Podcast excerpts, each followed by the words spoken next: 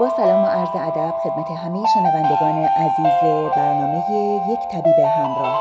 دکتر سپیده کلوری هستم متخصص طب سنتی ایرانی و با برنامه تدابیر ماه مبارک رمضان در خدمت شما بزرگواران هستم. با ما همراه باشید.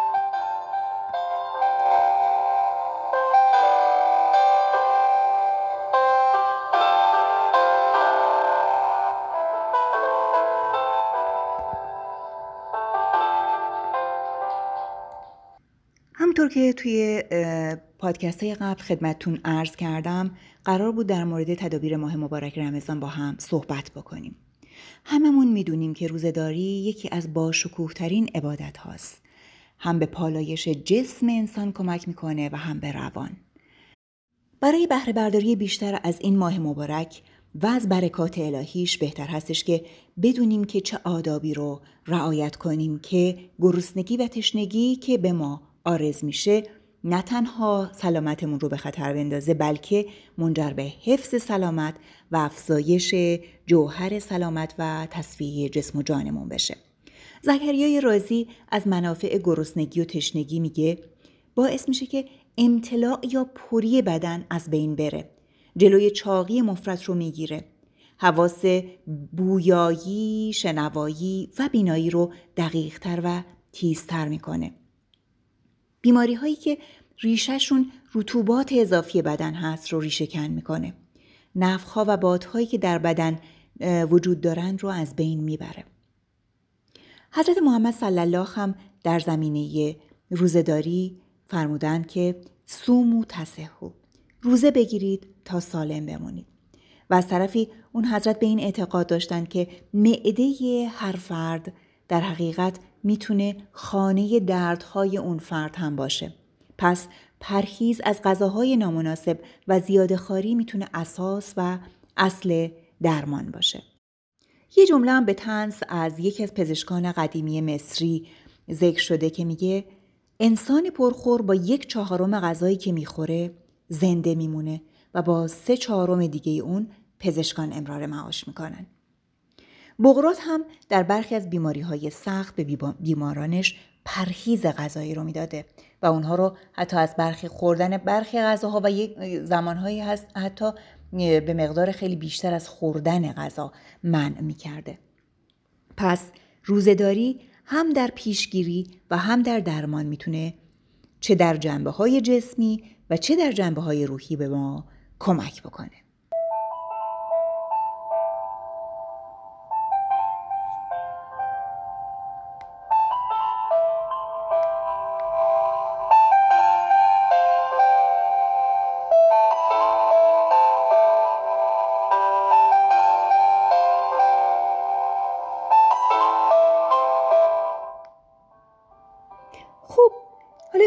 چه تغییراتی در بدن انسان اتفاق میفته زمانی که روزداری رخ میده؟ بدن باید با این 11 تا 17 ساعت بسته به که این اینکه روزداری در چه زمانی داره اتفاق میفته تو فصول سرد هست یا تو فصول گرمتر حدودا 11 تا 17 ساعت گرسنگی رو بدن باید تحمل بکنه. که دستگاه های مختلف بدن و اعضای مختلف بدن باید با این گرسنگی کنار بیان. پس بنابراین این بدن خودش رو میاد تطبیق میده با این شرایط. حالا ببینیم این تطبیق به چه شکله. بدن میاد میزان متابولیسم یا سوخت و سازش رو کم می‌کنه که انرژی کمتری هم نیاز داشته باشه. قند خون توی ساعات اولیه روز کاهش پیدا می‌کنه ولی بعد بدن در پی جبران این کار برمیاد و با سوزاندن چربی ها و همچنین از استفاده از ذخایر بدن گلیکوژنی که توی کبد هست و حتی اگه تو گرسنگی نه به واسطه ها روزه داری در موارد خاصی خیلی طولانی بشه حتی به عضلات هم رو میاره و از اونها قندش رو تأمین می‌کنه. سوخت و ساز چربی ها شروع میشه و در حقیقت اکسیداسیون کربوهیدرات ها کاهش پیدا می‌کنه و این می‌تونه باعث بشه که یه مقداری افزایش HDL یا چربی خوب بدن رو داشته باشیم تا 30 درصد. بعضی از اسید آمینه ها توی خونمون افزایش پیدا می‌کنه. افزایش اسیدهای چرب رو به واسطه شکسته شدن چربی ها توی خونمون داریم. و یک کاهش ملایمی تو کلسیوم فسفر بدن ممکن هستش که اتفاق بیفته. از طرفی کلیه تصفیهش کاهش پیدا می‌کنه و کمتر به کار کرده تصفیهی می‌پردازه. و در نتیجه یه مقدار خیلی کوچیکی امکان داره اسید اوریک و بیلیروبین هم افزایش پیدا بکنه. و به خاطر همین هم هستش که توی ماه مبارک میگن اونهایی که اختلالات واضح کلیوی دارن حتما حتما از متخصصینشون بپرسن که اگر که واقعا برای اونها ضرر داشته باشه به هیچ وجه نباید روزه بگیرن.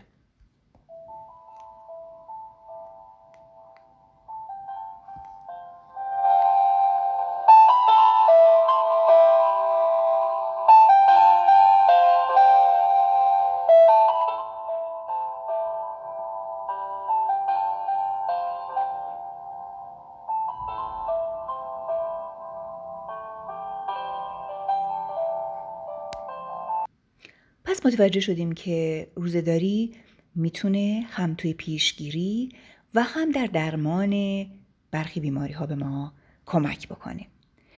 پس برای اینکه روزهداری خوبی داشته باشیم باید بدونیم که چی بخوریم و چی نخوریم و چطور بخوریم. با افتار شروع می‌کنیم.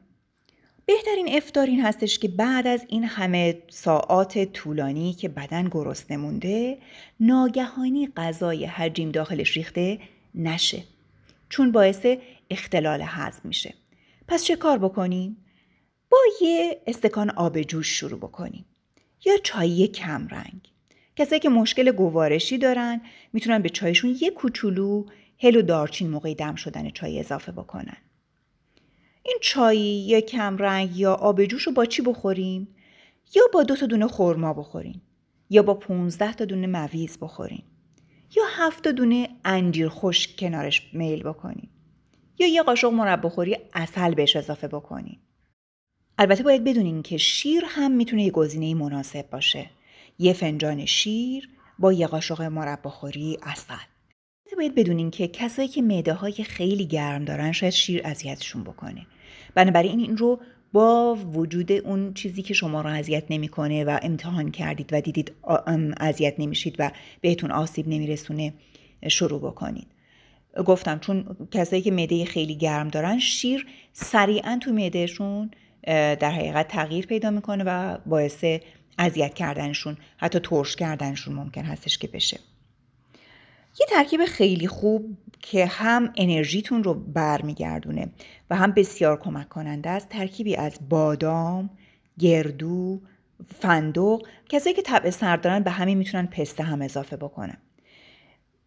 چجوری باشه؟ مجموع اینها رو پودر کردش بشه یه قاشق غذا خوری حالا میشه 5 6 تا دونه در حقیقت از هر کدوم از اینا رو پودر بکنین. منتها خب گردو کمتر دیگه. گردو رو مثلا دو تا دونه گردو یا سه تا دونه گردو فندق 5 6 تا بادوم 5 6 تا پسته 5 6 تا پودر بکنید و از مجموع اینها یه دونه قاشق غذاخوری تو یه لیوان شیر گرم بریزید. یه ساعت قبل از اینکه افطارتون شروع بشه. این رو با کمی شکر یا کمی اصل می‌تونید زمانی که می‌خواید افتار بکنید شیرین بکنید و میل کنید. یه ترکیبی که یکی از اساتید خیلی خوبمون به ما می‌گفت این هستش که توی همین ترکیب دو تا دونه خورما رو پوست بگیرید و همون یه ساعت قبل که اینا رو توی شیر جوشونده میخیسونید این دو تا دونه خرمای پوست گرفتن هم توی اون شیرتون بندازید و در اون فنجانتون رو ببندین که این قشنگ موادش بتونه به خورده اون شیر بره. زمان افتار که فرا رسید اول اون دوتا خورما رو در میارید و میل می‌کنید با یه مقداری از اون شیر و می‌تونید اون معجونی رو که در حقیقت درست کردید با یه مقداری نان میل بکنید پس بنابراین این معجون می‌تونه باعث بشه که ضعف بدن شما رو جبران بکنه چه چیزای دیگه ای می‌تونیم بخوریم؟ سوپ ها یا آش هایی که بله که داره؟ رقیق باشن. قلیز، سفت، خمیری نشده باشن. یا با حریره مثل حریره بادوم. کسایی که ضعف خیلی شدید دارن براشون شیر برنج و شل زرد و فرنی هم مناسبه. ولی توصیه این هستش که برای شروع افتار سوپ و آش رقیق یا اون ترکیبایی که با آب جوش و چای کمرنگ و شیر گفتیم رو میل بکنیم فقط افراد بسیار لاغر و نوجوانا که ضعیف هستن اینا براشون فرنی، شل زرد، شیر برنج هم خوب خواهد بود.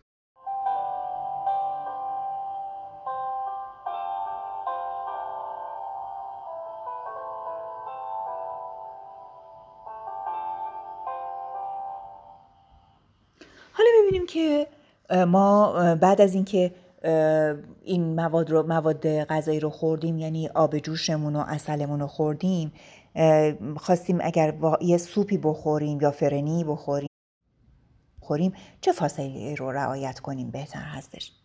بهتر هستش که 15 دقیقه بعد از خوردن این مایات گرم به معدتون یه آسایشی بدین می‌تونید به اون موقع به عبادتتون بپردازید. نماز مغربتون رو بخونید. و بعد شروع کنید به اینکه اون آش و سوپ هاتون رو استفاده بکنید. به جز آش و سوپ کسایی که خیلی خوب مایل نیستن خیلی احساس می‌کنن که نه ما با آش و سوپ ساده نمی‌تونیم سیر بشیم. چند تا لقمه نون و پنیر و سبزی می‌تونن بخورن. سبزیشون رو نعنا ریحان گشنیز شاهی حتی برگ تربچه هم می‌تونن انتخاب بکنن که این رو با پنیر بخورن. ولی پیازچه و تره و حتی تا حدودی هم برگ ترب می‌تونن باعث بشن که اونهایی که سابقه سردرد دارن یا بعد از خوردن افتار و سحری دچار سردرد میشن سردردشون رو تشدید بکنه. برای اینکه از دیدگاه طب سنتی اینها یک بخارهایی رو ایجاد می‌کنن در معده و این منجر میشه که یک مقداری سردرد برای افراد ایجاد بکنه. خب آیا چیزای دیگه هم میشه خورده بشه؟ اگه تمایلمون به شیرینی میره چی؟ بهتر هستش که از مرباهای خونگی استفاده بکنیم. مربای سیب مربای سیب ترش مربای به مربای هویج مربای زردک. مربای زردک و هویج بسیار کمک می‌کنن که خلط سودای اضافه ای رو که تو بدن وجود داره که قبلا هم در موردش صحبت کردیم می‌تونه منجر به خشکی بشه افسردگی ایجاد بکنه استراب ایجاد بکنه و ناراحتی های پوستی رو ایجاد بکنه. این رو می‌تونن به راحتی از بدن دفع بکنن. مربای شقاقل هم بسیار خوبه. مربای زنجبیل هم تو اونایی که مزاج سرد و تر دارن بسیار عالیه. ولی به واسطه این که شدت حرارتش بالا هست و هدت یا تیزی این مربا زیاد هستش فقط به عنوان هازوم یا هضم کننده. فقط و فقط یه قاشق مربا خوری و اون هم بعد از افتار استفاده بشه که به هضم کمک کنه. برای اینکه جلوی نفق رو بگیره و یا سنگینی بعد از افتار رو بگیره. بازم توصیه می‌کنم. اگه کسی مزاج پایه گرم داره خیلی سراغ این مربا نمی‌تونه بره. برای اینکه و یا مزاج خشک داشته باشه.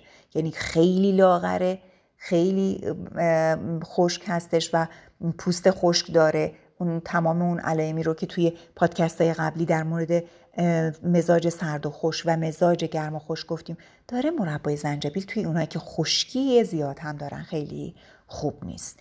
کمتر استفاده کنن گرم و خشک ها که نه ولی سرد و خشک ها هم اگر خواستن استفاده کنن به عنوان هازون خیلی کم می‌تونن ازش استفاده بکنن. اما پس کی سالاد و نمی‌دونم میوه و اینا رو بخوریم؟ حواسمون باشه.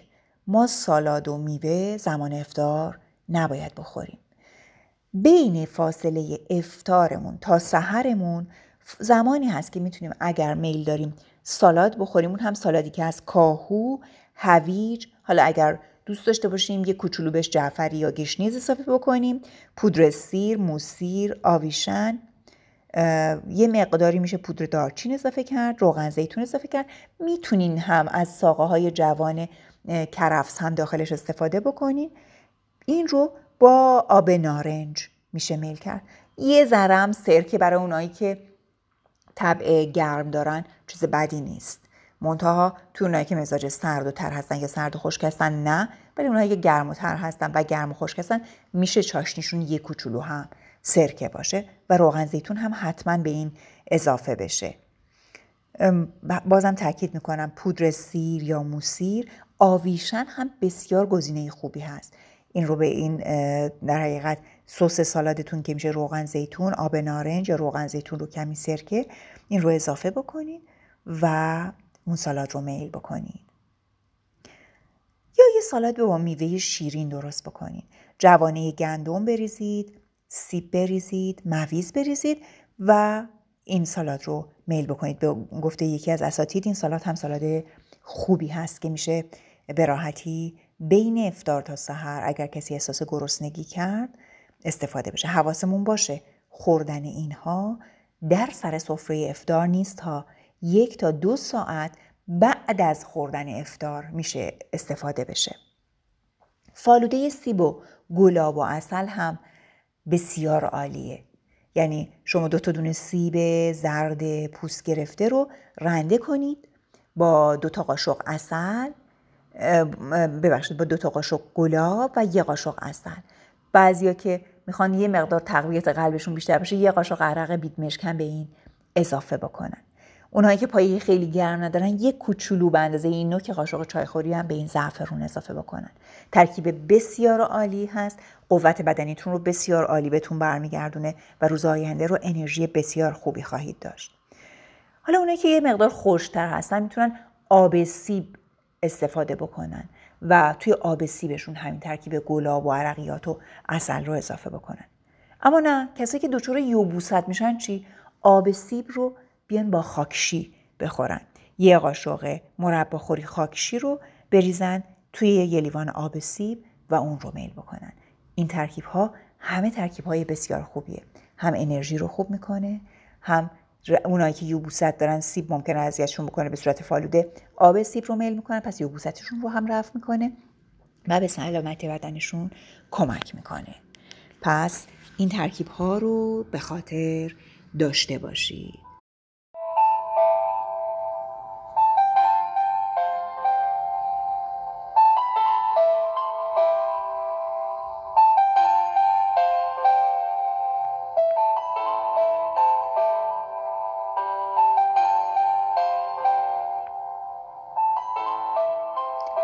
حالا ببینیم که چه چیزهایی رو نباید استفاده بکنیم در زمانی که می‌خوایم افتار باز بکنیم که به غلط هم خیلی آمون اونها رو استفاده می‌کنیم. غذاهای دیرهضمی که پر از حبوبات و قلات هستن و قلیز باشن یا خمیری باشن اینها کمک کننده نیستن.